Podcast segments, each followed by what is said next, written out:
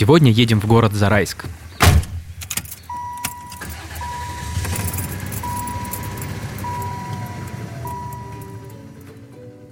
Привет, это подкаст «Путь-дорога» о путешествиях по Подмосковью. Я Герман Иванов. Я Лена Твердая. Всем привет.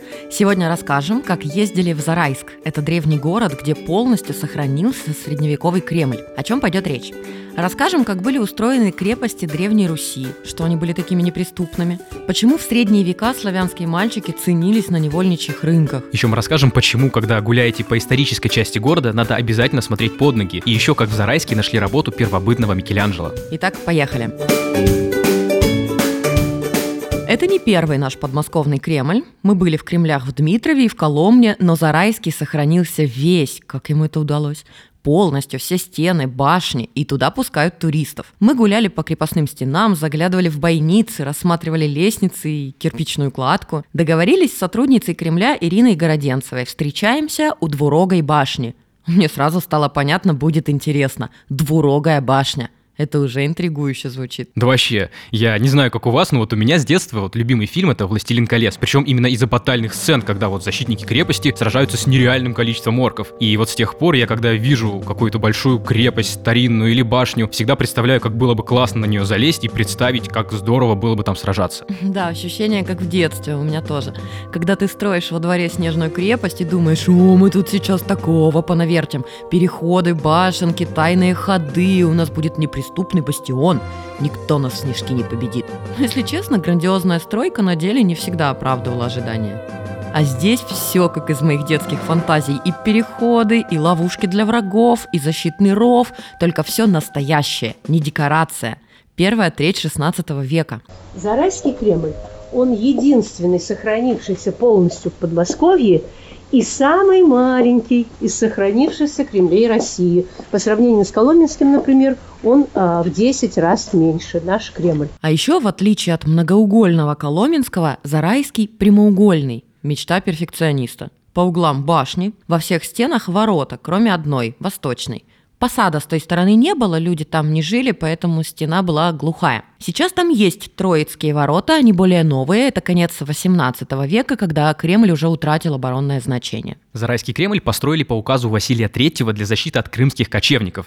В 16 веке они постоянно нападали на окраины Москвы и налетали как саранча, и было даже поверье, что вот там, где они прошли, потом еще сто лет трава не растет. Деревянные крепости они уничтожали горящими стрелами, но вот с каменными было уже сложнее. С внутренней стороны стен Зарайского Кремля есть арки, которые не дают им разрушиться даже при прямом попадании снаряда. Мы вот рассказывали про такие стены в выпуске про Коломну, когда разбирались с разными приемами по защите крепости.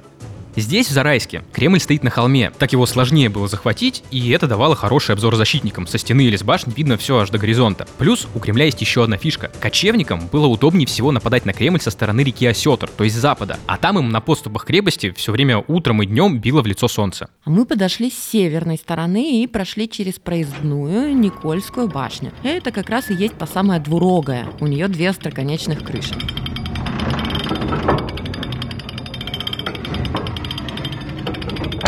Мы поднялись на северную стену по такой крутой лестнице, и ступени там довольно стесанные, надо подниматься аккуратно. Причем кем стесанные? Василием Третьим, Иваном Грозным, например. Дмитрий Пожарский тут ходил, он в Кремле почти год служил воеводой. В XIX веке Кремль посещал поэт Василий Жуковский со своим воспитанником, будущим императором Александром II. И тоже, получается, по этой лестнице ходили. А теперь мы идем. Здорово же. Да, и у каждой башни свое название и назначение. Мы побывали в одной из башен, она называется зелейная или казенная. Причем зелейная не от слова зелье, а от слова зелье. В старину так называли порох. Снаружи кажется, что у башни ровные стены. Она выглядит как многогранный цилиндр. Но внутри у нее пространство расширяется кверху, как у граненого стакана. То есть стены чем выше, тем тоньше. И помещение наверху более просторное. Классные детали, да? Все продумано. Когда мы были в Зарайске, был легкий морозец, и стены внутри покрылись инеем. Они получились такие кирпично-белесые. И это создало такой эффект крутой, как будто седина времен осела на этих стенах. Холодная пыль веков, а? Красиво я выражаюсь? Конечно же, я эти стены трогала. Как всегда, я же фетишистка в этом плане. Не только слушаю про историю, я ее трогаю. И можно представить, как тут бой шел и сквозь бойницы стреляли из орудий. А стреляли из них из затенных пищалей. Это вот такие орудия, они стреляли, заряжались по типу небольшой пушки. То есть зарядили, подтолкнули, дуло до упору, выстрелило, откатилось. Целиться не было нужды, летела многотысячная толпа. И били просто в толпу. Соседняя башня в этой же стене называлась Караульной. Там круглосуточно несли дозор, и защитники смотрели в степь за рекой Осетр, не загорится ли там сигнальный огонь. И вот если защитники видели костер, то звонили в колокол. Он назывался Сполошенным или Вестовым. Жители посада, это те, кто за пределами Кремля, они слышали этот колокол и быстро все съезжались внутрь Кремля. В Кремле постоянно жили где-то 800 или 1000 человек, и при нападении за стенами прятались жители всех окрестностей. В 16 веке там собиралось где-то 2500 человек, а в 17 около 3,5. При этом площадь Кремля 2,5 гектара. То есть, если вы будете внутри, то обратите внимание, что места там совсем немного, и можно себе представить, какая там была толкучка. Нам сложно сейчас представить, но вспомните, как жили в старину. 7 палате, 12 палате спали на лавках и под лавками а, и в сенях. А главное, осада Зарайского Кремля не блокада Ленинграда. То есть она никогда не носила столь длительного характера. Кочевники нападали на Кремль не для того, чтобы его захватить. Их это вообще не интересовало. Им нужна была легкая добыча. А если город не покорился, то просто грабили все вокруг и жгли дома. Но люди в крепости оставались целы. И, кстати, именно люди были главным трофеем для кочевников. На невольничьих рынках особенно ценились славянские дети 6-7 лет. У каждого всадника к седлу была приторочена большая корзина наподобие хлебной, где перевозились взятые в полон дети.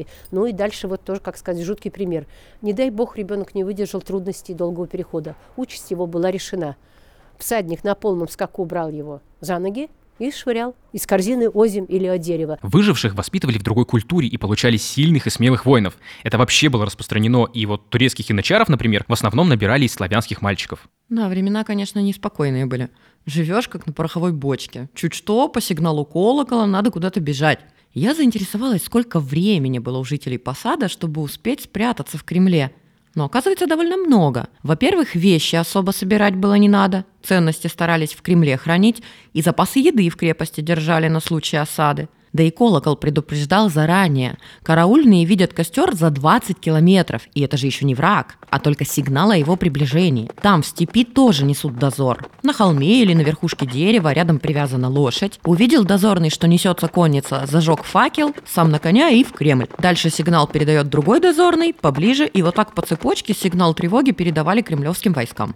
И вот это снова как в моем любимом «Властелине колец». Там вот, если вы помните, с помощью сигнальных огней через горы и леса в Рохане узнали, что на Гондор идут орки. Да, все это не придумано, из жизни взято. Вот и получается, что с получения первого сигнала вражеской конницы еще скакать и скакать, и не по ровной степи, а тоже с препятствиями. Например, против кочевников делали засеки, валили деревья рядами или крест-накрест, вершинами в сторону врага, а ветки заостряли. Там, где конница переходила реку вброд, в дно вкапывали острые колья, а еще делали из стволов деревьев надолбы, похожие на современные противотанковые ежи. А по пути еще и маленькие крепости были, остроги. Они были деревянные, понятно, что их взять легче, но на это все равно нужно время. Гарнизон Кремля составлял примерно 150 человек. Но еще был список из где-то 600-800 мужиков из посада, которые годились для боя. По сигналу об опасности из подвала Зелейной башни доставали весь арсенал. Его распределяли между воинами, и они занимали места на стенах в полной боевой готовности. Кремль успешно держал оборону примерно полтора века. В конце 17 века набеги прекратились, и Зарай стал торговым купеческим городом. Он находился на перекрестке торговых путей, сухопутных, плюс еще река Сетр тогда была судоходной. В конце 18 века под стенами Кремля построили торговые ряды. Местные их называют гостиным двором. Ряды хорошо видно со стен Кремля, они такие беленькие и с арками. Их реставрируют, но вот кое-где есть кладка 18 века. Сейчас в торговых рядах по-прежнему рынок, но еще там есть автовокзал. Повезло автовокзалу. Мы погуляли еще по стенам, очень было скользко. Как они воевали зимой, вообще непонятно, я еле ноги переставляла. Дошли по стене до Кабацкой башни. Кабацкая. Тут интересная штука, ее так назвали, потому что рядом снаружи кабак открыли в 17 веке. Удивительно. Логичнее было бы кабак в честь башни назвать, а не башню в честь кабака. Ну, такая штука. Еще одна угловая башня, наугольная, как тут говорят, называлась Тайницкой. До нее мы не дошли, но издалека видели. Раз Тайницкая, я думала, в ней прятали сокровища. Но нет. Главное сокровище во время осады – вода. В башне был колодец, вот какой тайник оказывается. В 16-17 веках внутри Кремля была очень плотная застройка. Ну, вы помните, да, тут нужно было разместить огромное количество людей. Но сейчас на территории только два храма и здание музея. Вообще в Зарайске раньше было много храмов. До революции их было 14 на 8 тысяч жителей. А сейчас из 14 осталось только 6. И вот два из них находятся внутри Кремля. Там стоит самый древний в Зарайске храм, это Никольский собор. Его построили одновременно с Кремлем в 16 веке. Мне он показался похожим на пряничек. Он такой белый и с цветными узорами узорами, они как будто из глазури. А вот второй храм в Кремле – Иоанна Предтеченский. Это самый новый храм Зарайский, он 1904 года. В новом храме есть знаменитая икона Николая Чудотворца Зарайского. Она написана в начале XVI века. В Зарайск часто приезжают паломники ради этой иконы. Это список с еще более древней иконы, привезенной в XIII веке из древнего греческого города Херсонеса. Привезли ее в город, который тогда Зарайском не был. Он назывался Красным. Сейчас расскажу, как он Зарайском стал. Для иконы местный князь Федор построил деревянную церковь. Это на ее месте сейчас каменный Никольский храм. В древних летописях есть история, как князь Федор отправился к хану Батыю с подарками, чтобы тот не ходил на его город войной. Но Батыю мало было подарков. Он хотел надругаться над женой князя, молодой и красивой, Евпраксией. Федор отказался, естественно и его убили. А Евпраксия, узнав про это, предпочла тоже умереть, лишь бы не стать наложницей Батыя. И, как сказано в повести, княгиня поднялась на крышу превысокого терема своего и с младенцем на руках не зринулась долу. По-древнерусски убилась зараз или сама себя заразила до смерти. Заразила. Это имеется в виду сразила, то есть убила себя. После этого события местную икону Николая Чудотворца стали называть Заразской, а город Зараз, или Зараск, а потом превратился в более удобный для произношения Зарайск. Ну, это самая красивая версия происхождения названия, есть и другие. А на знаменитую икону мы взглянули, и храм внутри тоже очень красивый. И, кстати, мы говорили, что нет сейчас жилых домов в Кремле, но нет, один есть. Это небольшой домик отца Петра, зарайского священника. Кстати, вот по поводу жилых домов зарайских надо сказать отдельно. Вот когда мы гуляли по центру города, нам часто встречались дома, у которых первый этаж каменный, а второй деревянный. То есть как будто один дом поставили на другой и получился двухэтажный. Раньше полностью каменные дома могли себе позволить только очень богатые купцы, а такие половинчатые строили, чтобы сэкономить. И на первом этаже была лавка, а на втором жилые помещения. Изначально застройка Зарайска была довольно хаотичной. Екатерина II в 18 веке провела градостроительную реформу, и вот Зарайск тоже перестраивали по ней, и улицы стали в виде прямоугольной сетки делать, это называется еще регулярная застройка, а площади между кварталами в виде ромбов.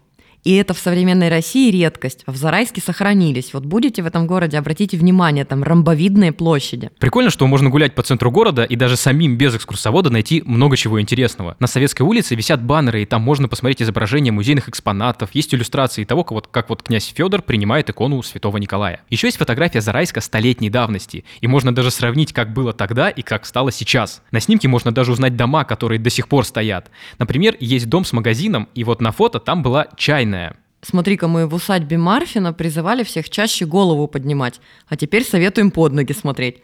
В общем, у туристов такая работа. Во все стороны головой вертеть. Мы так и делаем. Мы прошлись по Советской улице вдоль торговых рядов, которые мы видели из Кремлевской стены. Раньше некоторые зарайские лавки и магазины имели очень узкую специализацию, особенно если касалось еды. Были хлебники, а были пирожники, и еще также отдельно работали калачники, кисельники, крупенники, и сразу видно, вот город был торговым. В летнее время, например, вот по этим самым улицам городского центра ходил мороженщик на тележке, он вез два жбана, со сливочным и фруктовым мороженым. И ходил по улицам, распевая «Мороженое, мороженое, особо вкусное, питательное. Берите быстро, а то уйдет на другую улицу». Подходить к мороженщику надо было со своей посудой. А еще был торговец квасом и грушами. И вот в одной руке у него был жбан с квасом, а на голове блюдо с грушами. И он выкрикивал «Квас, груши, квас аппетитный, грушам нет цены, вкусны!» Пока еще, кстати, подобных крикунов можно услышать у метро зазывалы всех заманивают в маршрутку. А, или взять пляжных торговцев на наших российских курортах, которые подходят к тебе и строго смотрят прямо в душу и говорят «сушеная вобла». Как будто обзываются. Наверняка скоро этот веселый метод торговли канет, и мы будем все онлайн покупать. Кстати, сразу расскажем, где перекусить в Зарайске. На улице Красноармейской, сразу за постоялым двором, есть магазин «Продукты». В нем продают продукцию местного хлебокомбината. Это такой магазин-кафетерий. Есть диванчики, столики, можно кофе заказать и пирожки, булочки, пирожные. Местные любят этот магазин-кафе. И, кстати, находится он на месте старинной булочной купца Бакарева. Такая преемственность поколений. Улица Красноармейская, на которой этот магазин находится, раньше называлась Екатерининской, потому что вот ее как раз первую проложили по новому прямоугольному регулярному плану. На этой улице большинство зданий 19 века, а некоторые даже 18 есть и полностью каменные, а это роскошь, как мы теперь знаем. После площади я уже смотрела под ноги и не пропустила еще одну метку. В этом месте в конце 16-17 веках проходила стена деревянного острога, обнаружена при археологических раскопках в 2019 году. Класс! По Красноармейской улице мы дошли до водонапорной башни, и это еще одна местная достопримечательность. Она стоит на самой высокой точке города. Ее построили в 1914-16 годах. Строили, кстати, пленные турки. Башня прикольная, она похожа на шахматную ладью и довольно высокая, где-то с десятиэтажку. Она чем-то напоминает башни Кремля, но здесь она стоит в гордом одиночестве на центре площади. С башней нам немного не повезло, кстати. Надо было приезжать в выходной день. Тогда она была бы открыта, и можно было бы подняться и полюбоваться видом. На смотровой площадке, говорят, видимость до 30 километров. А еще внутри можно посмотреть, как устроена водонапорная башня. И на входе, говорят, выдают каски, потому что лестница с очень узкими проемами. Соберетесь на башню, обязательно уточните график работы. Она открыта недолго, всего пару часов в день, и то выходной. Билеты на смотровую площадку продают в местном ДК, он там недалеко. И в отзывах пишут, что вроде как билеты только за наличные, так что имейте это в виду. Мы уже много рассказали про средневековый Зарайск и про Зарайск 19 века. А теперь расскажем про древнейшую историю города. Мы же очень последовательные ребята. Дело в том, что примерно 20 тысяч лет назад на холме, где сейчас стоит Кремль, была стоянка древних людей. Здесь постоянно ведут раскопки. Археологи нашли огромный череп шерстистого носорога, кучу разных орудий труда из костей бивни мамонта. Но самая крутая находка – это зарайский бизон. Его нашли в 2001 году во время раскопок при входе в Кремль. И сейчас на него можно посмотреть в Зарайском музее. Фигурка небольшая размером с ладонь, но она максимально детализирована. Мельчайшие детали прорисованы. Бородка, ушки, грива, поза идущего животного. Он мычит. Если быть точно, это самочка. А дальше, смотрите, на груди как будто бы следы ударов острым предметом окраска красного цвета. А вот ноги с той стороны, они отпилены, не сломались в процессе хранения в земле. Это сделал древний человек с помощью своих каменных инструментов. Этим приемом с отпиленными ногами древний скульптор как бы намекает, что хорошо бы бизону в природе не так быстро бегать. И вот этот умелец сделал бизона максимально похожим на настоящего, чтобы он приносил удачу на охоте. Этот бизончик прославил Зарайск на весь мир. В 2013 году его показывали в Британском музее Лондона. Его там поставили на отдельное видное место, а после стали называть шедевром первобытного Микеланджело. Вообще крутяк. Вообще в музее большая коллекция, и там много всего интересного. Но это все нужно видеть своими глазами. Там какая-то нереальная мебель, есть шкаф с вкраплениями из панциря морской черепахи, есть японские вазы с лаком из ядовитого дерева. В общем, приезжайте, посмотрите сами. Мне понравилось, как музей сделан, очень круто. Он современный, там удобная навигация. А еще они недавно запустили мультимедиа-гид с дополненной реальностью. Можно скачать приложение «Артефакт» и ходить по музею с виртуальным экскурсоводом. Я в очередной раз поняла, что мне для счастья нужны крепости. А уж если по ним дают походить, везде полазать, заглянуть, потрогать, это надолго впечатление. Это как крутую игрушку в киндер-сюрпризе найти с кучей мелких деталей. Только тут никакой не конструктор, это не лего, это настоящая боевая крепость. Да, было очень круто разобраться, как тут все устроено. И сам город тоже очень приятный. Можно всего за день тут обойти все главные достопримечательности. Сколько стоит экскурсия? На стены Кремля и в башне можно подняться только в сопровождении экскурсовода. Там группа до 25 человек и цена на всех 2000 рублей. Экскурсия по центру города 1200 рублей с группы. Билет в музей без экскурсии 200 рублей. Добраться до Зарайска можно на автобусе номер 330 от станции метро Котельники. Ехать часа 4, так что на машине, конечно, будет быстрее. Там 2,5 часа. Так что пока едете, вы успеете послушать сразу несколько выпусков нашего подкаста. Поставить лайки можно в Яндекс Музыке и Казбоксе, а комментировать выпуски можно в Apple подкастах, Казбоксе, Google подкастах и во Вконтакте. Подписаться на нас не забудьте, пожалуйста. Ведь будут и новые выпуски. Кто только присоединился к нам, добро пожаловать. Мы вам рады. Рекомендуйте нас своим друзьям. Будет у нас целая тусовка путешественников. И как интересно провести время в Подмосковье, рассказывают на портале «Путь дорога» travel.riama.ru. Заходите и туда. А если вы решите предложить нам свои идеи для новых поездок, какие-то интересные маршруты или обсудить вопрос сотрудничества, то пишите нам на почту подкаст собакариама.ру. На этом мы прощаемся. Я Герман Иванов. Я Лена Твердая. Всем пока. Пока.